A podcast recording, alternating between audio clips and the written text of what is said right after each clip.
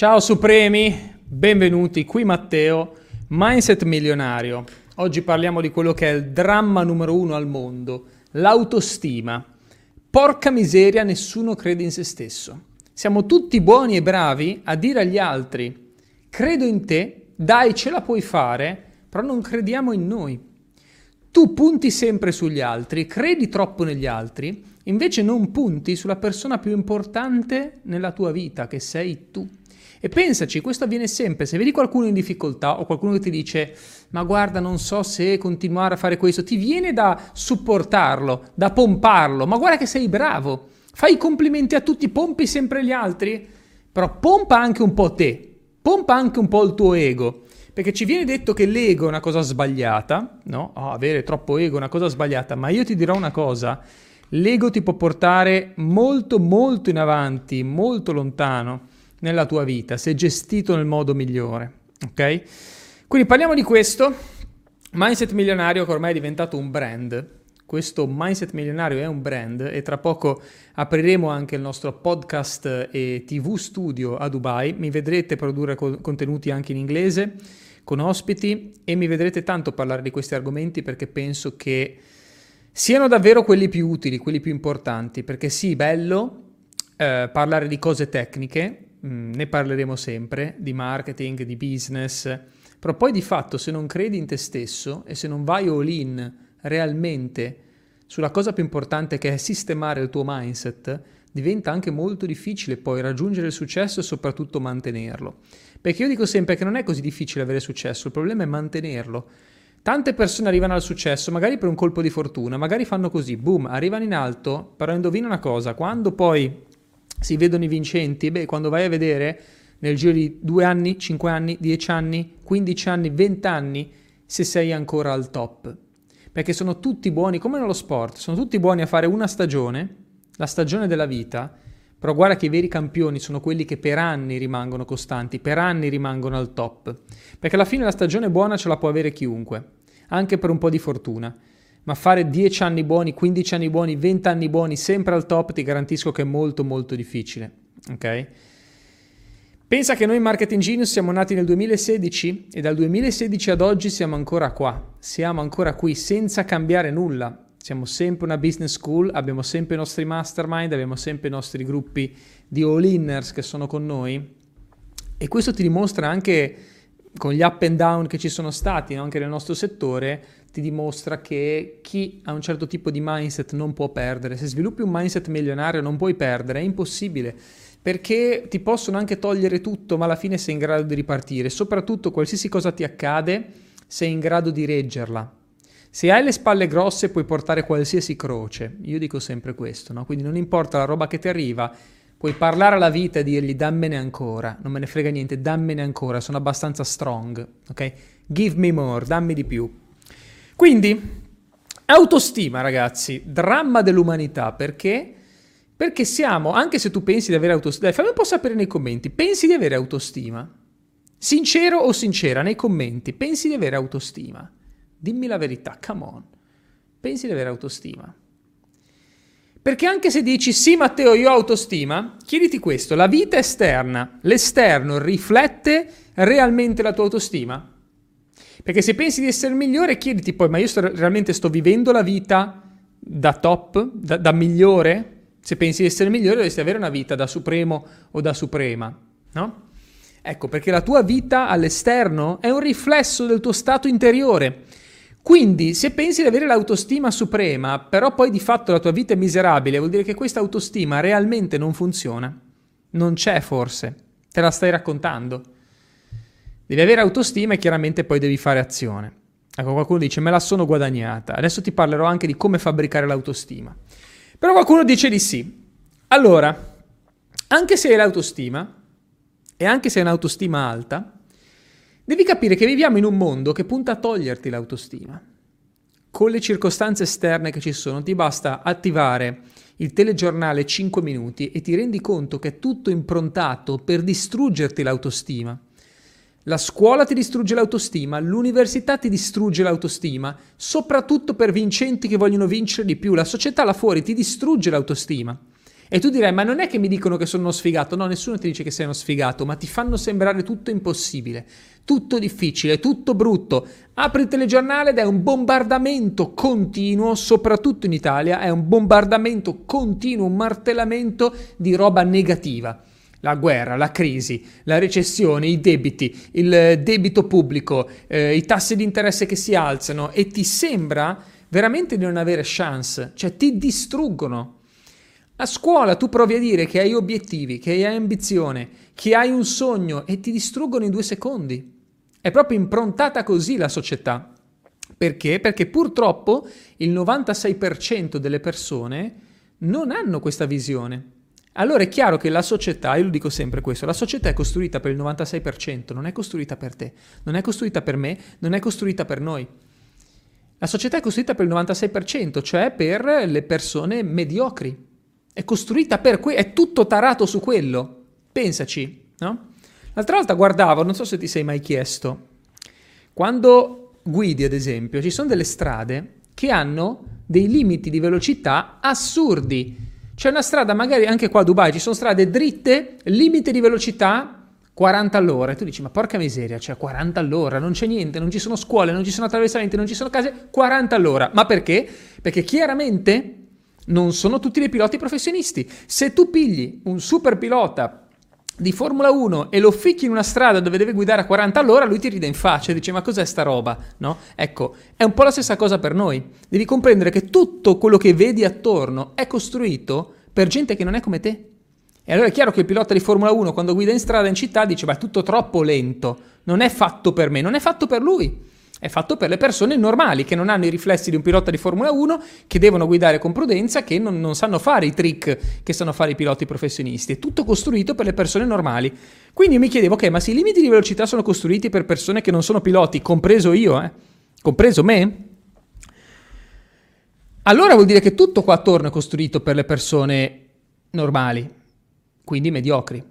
Ok, quelle persone che si accontentano, che ragionano così, ragionano mi basta andare a scuola, trovare un lavoro, essere un robot, perché poi la scuola non premia la creatività, la scuola premia i robot. L'università non premia la creatività, premia i robot. Se sei creativo ti mandano a cagare. Mi ricordo all'università, io ragazzo ho studiato lingue straniere e avevo un sogno che non si è mai realizzato. Il mio sogno era fare una tesi di laurea che spiegava l'influenza dell'alcol, so che è folle, ma io sono folle, Volevo fare una tesi che spiega l'influenza dell'alcol quando tu parli una lingua straniera. E la mia teoria, ditemi se vi piace, secondo me era geniale, era che in base ai superalcolici che bevevi, miglioravi una lingua piuttosto che l'altra. Se bevi la birra, migliori il tedesco. O l'inglese magari, perché sono anche avanti. Se bevi il whisky, magari migliori L'inglese però con pronuncia irlandese. Io avevo questa teoria qui, no? Se bevi la sangria migliori lo spagnolo. Quindi avevo questa teoria assurda che volevo dimostrare nella mia tesi di laurea. Immaginatevi quando io sono arrivato lì, no? Ah, dopo tre anni di, di, di studio e, e, di duro lavoro, avevo anche la possibilità di laurearmi con 110, ma chiaramente non è stato possibile. E mm, comunque avevo un'ottima media, no? Mi sono presentato lì e il prof mi dice: Matteo, ma che cosa hai in mente come tesi di laurea e si immaginava le solite minchiate, eh, Shakespeare, Machado, questi, questi, autori famosi spagnoli o, eh, o, inglesi. E io dico, guardi prof, io ho in mente una cosa. E ho iniziato a provare a convincerlo su questa cosa, mi ha mandato a cagare, mi ricordo che mi ha sbattuto fuori, no? Io l'ho detta un po' scherzando, chiaramente non so se l'avrei mai fatto, ok? Però mi piaceva l'idea di provarci, o comunque di sviluppare questa tesi. E quindi se bevi esageratamente diventi poliglotta? Sì, la mia teoria era quella. Io volevo dimostrare quello. Che però a parte gli scherzi, ok, in realtà quello era l'aggancio per presentare la mia tesi, ma c'era un discorso molto più profondo, cioè c'era il discorso dell'Erasmus, che io sono stato in Erasmus, e del fatto che comunque realmente, non sto scherzando adesso, io ho imparato lo spagnolo nei peggiori bar di Las Palmas de Gran Canaria, dove erano tutti in botta e anche l'università lì organizzava la fiesta del vaso, ok? Il vaso è il bicchiere in spagnolo. La fiesta del vaso funzionava così, che tu compravi un bicchiere, costava un euro, due euro, una roba così, e poi lo refillavi, lo riempivi ed era sempre lo stesso, quindi tu te lo riempivi di birra, di vino, era sempre lo stesso bicchiere, quindi tu bevevi, mixavi tutto. Comunque lì, a parte gli scherzi, in quelle feste, in quegli eventi, è quando io ho parlato lo spagnolo migliore al mondo, perché comunque era un clima di festa, era un clima rilassato, magari ti bevevi anche due o tre birre e ti disinibivi comunque, ti lasciavi andare, cosa che non avviene poi nell'apprendimento della lingua, soprattutto in classe. Perché in classe ci sono i, compa- i, compagni, non è un ambiente di festa, ti vergogni anche a sbagliare. Non dovrebbe essere così, però purtroppo avviene. Io che ho studiato lingue vi posso dire che uno dei grossi limiti per chi impara una lingua straniera è il blocco psicologico dovuto al fatto che, che hai la paura di fare errori di non essere capito, di dire un sacco di cavolate, ma invece se sei in un clima più di festa con dei compagni dell'università che non gliene frega niente, di fatto io ci sballavo. Andavo lì, mi bevevo due o tre vasi di birra e poi mi buttavo, provavo a parlare con i compagni e mi correggevano e chi se ne frega siamo tutti ubriachi, no? Quindi c'era, secondo me, del potenziale nella mia tesi, che non era ovviamente come l'alcol influisce sull'apprendimento delle lingue, perché quello è folle, ma il discorso era a livello sociale quanto è importante creare aggregazioni, eventi di questo tipo per favorire l'apprendimento delle lingue. Secondo me poteva essere una tesi interessante, ma in realtà no.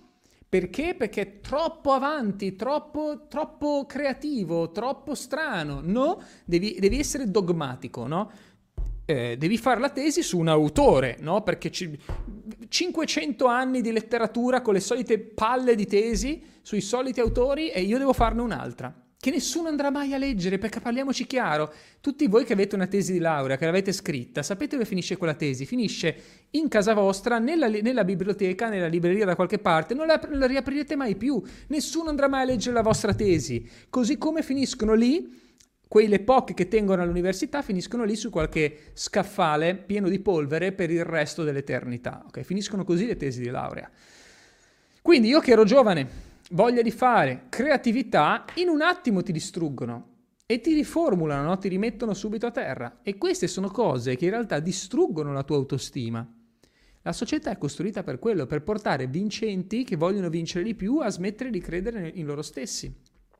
Ma io per fortuna ho sempre creduto in me stesso e non mi ha mai fatto paura il rifiuto, persone che hanno provato a fermarmi. Però se sei una persona con un attimino eh, più difficoltà, che possono venire, adesso lo affrontiamo questo, possono venire anche da episodi del passato, no? È un attimo che ci rimani male, senti il rifiuto, senti il giudizio e molli, ok? Abbiamo anche il dramma che l'ho visto in tante persone, eh, chi decide di esporsi e fare contenuti arrivano dopo due secondi gli haters, okay? persone che sono lì a criticare, insultare, eccetera. Quindi quando ti arrivano quelle persone che con cattiveria proprio ti dicono di tutto, ci rimani male e inizi a rimettere in gioco anche quello che fai. Perché se tu hai lanciato la tua attività, ma ti faccio un esempio classico, immaginati che apri il tuo ristorante e inviti le prime persone a mangiare, tu ci hai messo l'anima, no? ti sei sbattuto, hai fatto dei bei piatti, hai fatto una location carina, hai preso uno chef o sei tu lo chef, non importa. Immaginati che fai da mangiare e vai a chiedere i feedback ai tuoi primi clienti e ti dicono ma che sbocco, fa proprio schifo, ma come sta? Anche l'arredamento fa schifo in questo negozio, in questo ristorante. O ti fanno la recensione tutte una stella. Ci rimani male e purtroppo ci sono persone che lo fanno. Perché ci sono due tipi di critiche. C'è la critica di chi realmente ti vuole dare un feedback per migliorare, e quelle sono sempre ben accette. E poi ci sono le critiche invece di quelle persone che lo fanno per buttarti giù perché non hanno niente nella loro vita e quindi tendono a succhiare l'energia in giro e provare a toglierla agli altri. Provano a buttare giù te per arrivare al, per portarti al loro livello, perché loro non riescono a salire, non hanno altra alternativa che buttare giù te. Quindi quando arrivano quelle critiche lì, il problema, il dramma è che distruggono la tua autostima perché loro sono stronzi e dopo 5 minuti non se lo ricordano più di cosa ti hanno detto, non se lo ricordano più. Quando una persona ti critica ti insulta ti fa male, dopo 5 minuti se l'è dimenticato, sai perché? Perché quel tipo di persona va a farlo con tutti, no? Va a farlo con tutti.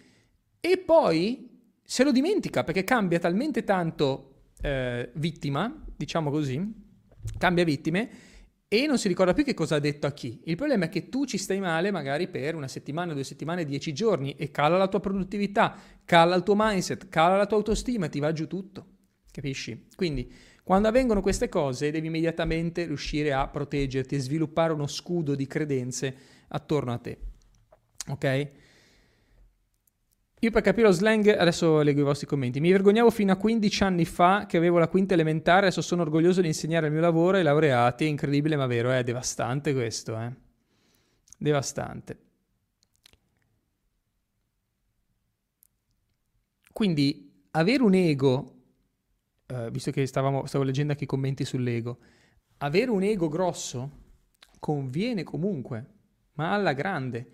Quello che non deve Diciamo che ci sono, come tutte le cose, c'è un'ottava alta e un'ottava bassa, no? C'è un lato positivo e un lato negativo, devi cercare di stare in quello positivo. Se hai un ego grande e questo rimane dentro di te, perché hai una forte autostima e fai le cose per un senso di soddisfazione personale, di rivincita, tutto questo va bene. Quello che non devi fare però è trasformare questo ego in arroganza. Ed è quello che dico sempre io, l'ego deve essere grande dentro, ma fuori devi sempre essere umile con tutti. Quindi avere un ego grande non significa che devi essere per forza arrogante, avere un ego grande significa credere nel proprio immenso potenziale e sapere di potercela fare. Quello significa avere un ego grande. Um, non significa necessariamente essere arroganti, quindi devi sempre essere umile e rispettare tutti gli altri, però quando qualcuno prova a metterti in discussione, se hai un certo tipo di ego, sei in grado di fermarlo subito e dire aspetta un secondo. Cioè, e purtroppo questo avviene tanto, ci sono persone che fanno i saputelli, credono di saperne più di te anche nel tuo settore. Ecco, ridefiniamo un attimo eh, la situazione, ok? E io questo ho imparato a farlo perché se no nella vita tutti si approfittano di te, capisci? Io sono arrivato ad un certo punto nella mia vita che non ho più niente da dimostrare, non ho più niente da dimostrare a nessuno. Quindi se tu non mi rispetti, proprio perché ho un ego grande e l'ho fabbricato, e adesso ti parlerò di come si fabbrica l'ego, in altre parole come si fabbrica l'autostima, ok? Possiamo anche dire che ego uguale autostima, possiamo anche dirlo, eh, però l'ho fabbricato nel tempo e chi prova a mettere in discussione questo o chi prova a sminuirmi o a deridermi finisce molto male, ma molto male, capito? Ma probabilmente non inizia neanche, perché riesco a fermarlo immediatamente e se arriva qualcuno che critica, che rompe le scatole, lo elimino immediatamente dalla mia vita, ma non lo elimino e poi ci penso per il resto della giornata. Io lo elimino e dopo 0,5 secondi non mi ricordo neanche più che è successa quella cosa, perché ormai ho delle credenze talmente forti in me, in ciò che faccio, in chi sono, che niente mi può buttare giù. Ok? Come si arriva a questo? Cerchiamo di capire anzitutto come si perde l'autostima per poterla riconquistare. L'autostima molte volte si perde per colpa di traumi che abbiamo avuto. E questi traumi solitamente sono quando siamo piccoli. Dicono che tra i 0 e i 7 anni, quando si fabbrica in maniera inevitabile poi eh, la propria personalità. Okay? Dai 0 ai 7 anni si creano tutta la serie di... Diciamo che siamo programmati. La maggior parte delle persone, compreso me, Uh, sono dei robot che girano, siamo tutti dei robot che girano, cioè dai 0 a 7 anni noi siamo stati programmati e poi da lì in poi è difficile cambiare i nostri paradigmi sul mondo. È difficile cambiare come vediamo le cose. L'esempio classico ce l'abbiamo davanti. Quando tu guardi le interviste dei bambini di una fazione piuttosto che dell'altra nel mondo islamico o eh, in Africa o in tanti altri paesi del mondo, sono già programmati e bambini di 10 anni ti dicono no, ehm, questa razza qui o questo paese qui devono morire tutti. Ma perché devono morire tutti? Eh, devono morire tutti e basta. Cioè sono stati programmati così.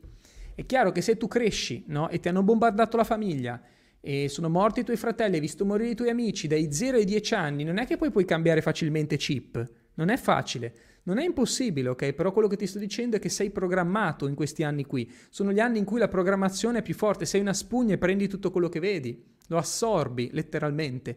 Quindi se vieni indottrinato così, purtroppo il tuo paradigma è già eh, bloccato lì.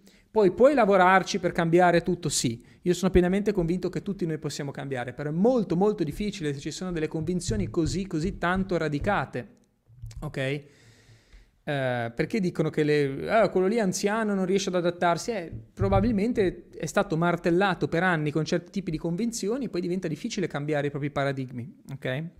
Più passa il tempo e più sei martellato su una cosa, più inizi a interiorizzarla, diventa un tuo letteralmente un tuo programma dentro la testa.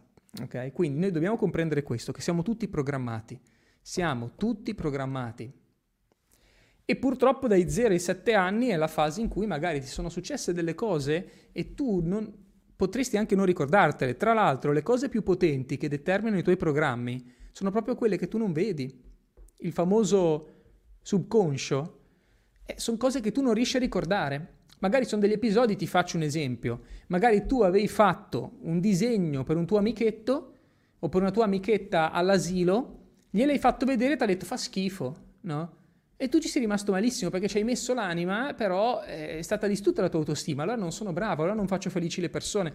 Possono essere una serie di drammi che tu neanche ti ricordi. Ok, quindi bisogna comprendere questo, che l'autostima ci viene distrutta di base già quando siamo bambini, perché basta anche una cavolata, e in accordo anche con la nostra personalità, possiamo prendercela sul personale, rimanerci male, iniziare a costruire poi dei paradigmi che non cambiamo più. Mettici in mezzo anche quello che ti dicevo io, la scuola che prova sempre a distruggerti perché tu devi essere solo obbediente, tu devi solo obbedire e devi solo ripetere a pappagallo. Qualsiasi cosa diversa, creativa, nuova, qualsiasi proposta viene sempre distrutta. Mettici dentro i mass media, soprattutto tv e giornali, che è un bombardamento di roba negativa, crisi, traumi, eh, morte, eh, non valiamo un cazzo. Mettici anche che quando fa... A me fa troppo ridere quando fanno vedere lo spazio, a me piace lo spazio, no? fanno lo spazio, i pianeti e ci ricordano quanto siamo piccoli, che noi siamo un granello, che noi siamo una caccola, che ci sono milioni di stelle, milioni di pianeti, possono esserci milioni di altre civiltà e la tua vita non conta un cavolo e siamo martellati alla fine da questa roba qui. Quindi come faccio ad avere l'autostima di un leone se in giro continuano a distruggermi, continuano a dire che cacchio ci sono milioni di altri pianeti, è tutto infinitamente grande, noi siamo minuscoli, siamo delle caccole, siamo piccoli. Scusate, quando mi incendio mi è caduta la borraccia che ho qui, faccio casino attorno a me, ma io mi infuoco no, su questi argomenti. Quindi sei piccolo, sei sfigato, ci sono milioni di pianeti, in giro c'è la guerra, eh, c'è la morte, ci sono le, il covid, e ci sono milioni di altre cose e alla fine tu dici ok ma quindi io devo fare, no? Più distruggono la tua autostima, più ti fanno sentire piccolo, più ti fanno sentire eh, anche debole, se vogliamo, e più ti fanno sentire che attorno a te è tutto instabile, è tutto pericoloso, eh, più tu avrai bisogno di dipendere da qualcuno, perché questo vogliono, che tu dipenda da qualcuno, che 99 su 100 sono gli stati, i governi, eh, le banche, devi dipendere dagli altri, devi dipendere, ok? Perché è molto più facile controllare eh, una popolazione di pecore anziché di leoni incazzati, perché a leone incazzato ti garantisco che non gli dai tutti i comandi che vuoi, eh? non è una pecora, il leone si incazza, si gira e ti morde. E finché c'è un leone ogni tanto va bene, lasciamolo fare, ma quando iniziano ad essere tanti leoni, mm, non è così comandabile la situazione, non è così semplice gestirli. Quindi io credo veramente che ehm, in qualche modo sia più comodo distruggere l'autostima delle persone per poter tenere tutto tranquillo. Ok? Um, però senza dover entrare in teorie del complotto, cose del genere, pensa solamente alla tua vita, non pensare al resto del mondo, pensa a te.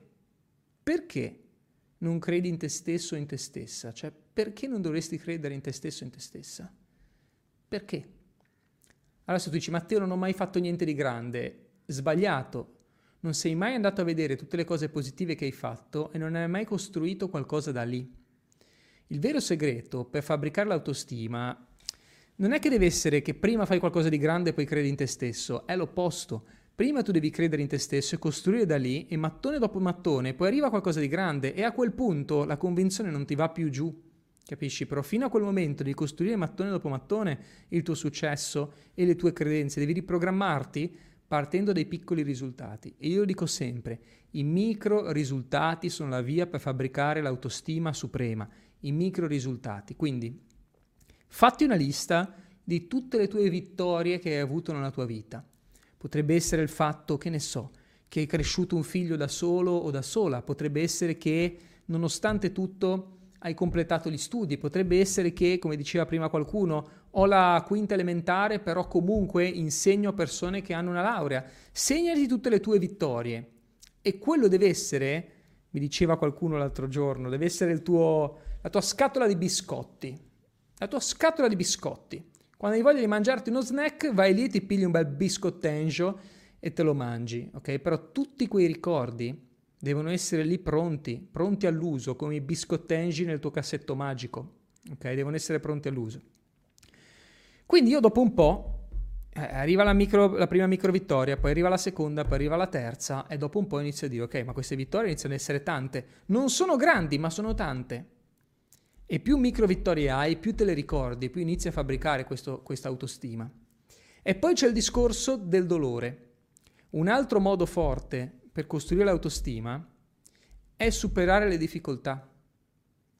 Perché la prima volta magari vai giù, ok? La seconda volta vai giù, la terza vai giù e alla fine ti rialzi sempre. Dopo un po' di volte che sei caduto e ti sei rialzato, qualsiasi difficoltà che ti arriva è un altro giorno in ufficio, proprio una roba regular, ok? Non ti fa più paura niente. E inizi davvero ad avere autostima perché sai che qualsiasi cosa accada alla fine te la cavi sempre, no? Però devi avere un record, diciamo, un, um, una traccia di successo. Devi avere una scia di risultati che ti permette di dire no, cazzo, cioè, tranquillo, che, che io me la cavo. Qualsiasi cosa accada io me la cavo. E metterti nella merda funziona molto bene eh, su questo. Se vuoi fabbricarti l'autostima, mettiti nella merda. È la migliore delle cose. Che ne so, hai paura di fare qualcosa, fallo lo stesso. Buttati, ok? Io dico sempre che il segreto è buttarsi e poi giocartela dopo. Io ho iniziato così. Ero all'università e volevo imparare l'inglese. Cos'è che ho fatto? Ho fatto il classico corso da sfigati a Malta con la gita organizzata. Fuck off! Ho preso l'aereo, sono andato in Irlanda da solo, senza prenotarmi nulla. Mi sono prenotato l'ostello per una notte, la prima notte. E me la sono andata a giocare, sono stato un mese in Irlanda così, capito? Volevo, il mio sogno era andare in America a lavorare come barman acrobatico che poi da lì sono finito alla Disney a lavorare perché non riuscivo a trovare lavoro da barman acrobatico. Eh, ho preso l'aereo come ho fatto per l'Irlanda, mm, quello era il mio stile. Aereo a terra e dopo me la gioco. Ma... E io mi ricordo che quando l'ho fatto per l'Irlanda ero sul volo Bergamo, Dublino, e in volo ho detto, porca puttana Matteo, questa volta la stai facendo grossa, no? Sei a migliaia di chilometri da casa e te la stai andando a giocare, no? Ma quando io ero in volo da eh, Milano a Miami ed ero lì sorvolando l'Atlantico, mi sono detto, porca puttana Matteo, stavolta l'hai fatta veramente grossa. Stai atterrando dall'altra parte del mondo, non hai niente, non, non hai neanche un visto lavorativo, stai andando lì a giocartela. Sono andato lì a giocarmela. Però queste situazioni, il fatto che arrivi a Miami con la tua valigia, non hai idea dove cacchio andare a dormire, o arrivi in Irlanda, situazione simile, te la devi giocare sono andato a chiedere, a consegnare i curriculum a Miami, eh, mi, hanno detto, mi hanno chiesto di fare i documenti falsi, non li ho fatti ovviamente, però per dirti le situazioni in cui sono finito, no? Quando ti butti e vivi queste robe, poi a un certo punto dici, ma sì dai, qualsiasi cosa accada me la sono giocata. Quando, so, quando ero in Australia ho fatto sette mesi il, il, manager per un ristorante italiano lì, poi mi sono rotto le scatole perché mi faceva schifo quella vita, ho iniziato a girare l'Australia a caso, sono finito a lavorare in una fattoria dove sono stato dieci giorni, per fortuna, dove davo da mangiare ai polli e agli struzzi, ci sono anche i video online, qualcuno li ha visti, e dopo che hai fatto queste esperienze, dopo che hai nutrito uno struzzo in un giardino, questo struzzo era a casa di, due, un, di, una coppia lesbica con un bambino, non sto scherzando, una coppia di lesbiche con un bambino, avevano questo struzzo in casa e io gli davo da mangiare tutti i giorni. Quando vivi queste esperienze, dopo tu dici, qualsiasi cosa mi accada va bene così, no? Quando vendevo i biglietti sotto il sole a Ibiza, che si moriva di caldo, vendevamo i biglietti con Fabio per riempire le feste in barca, che tra un po' avevo un'insolazione al giorno, mi mettevo la crema quattro volte al giorno, protezione 50 per non morire. Quando hai fatto queste robe, per me è una cavolata tutto il resto, capisci? Quindi solo se ti butti e ti metti in gioco, poi svil- la fabbrichi l'autostima, perché superi una difficoltà, poi un'altra, poi un'altra, poi un'altra, e vai avanti così e a un certo punto diventi indistruttibile. Capisci? Quindi questo è il segreto, ok? Superare le difficoltà, buttarti, metterti in gioco e fottertene sempre comunque. Vai, domande. Prima di chiudere, spazio dedicato a domande e risposte. Vai. C'è solo un modo per vincere le paure, affrontarle, corretto. Questa esperienza dà più fiducia in se stessi. Vai, domande ragazzi per questa fase finale della live. Domande e poi chiudiamo. Però questo messaggio per me era importante da mandare là fuori. Ok?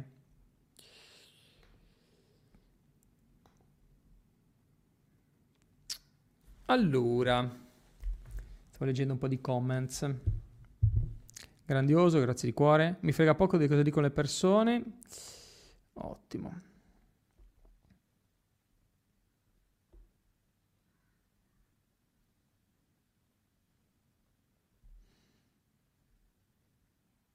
Ah, complimenti a tutte le persone che non seguono i media italiani.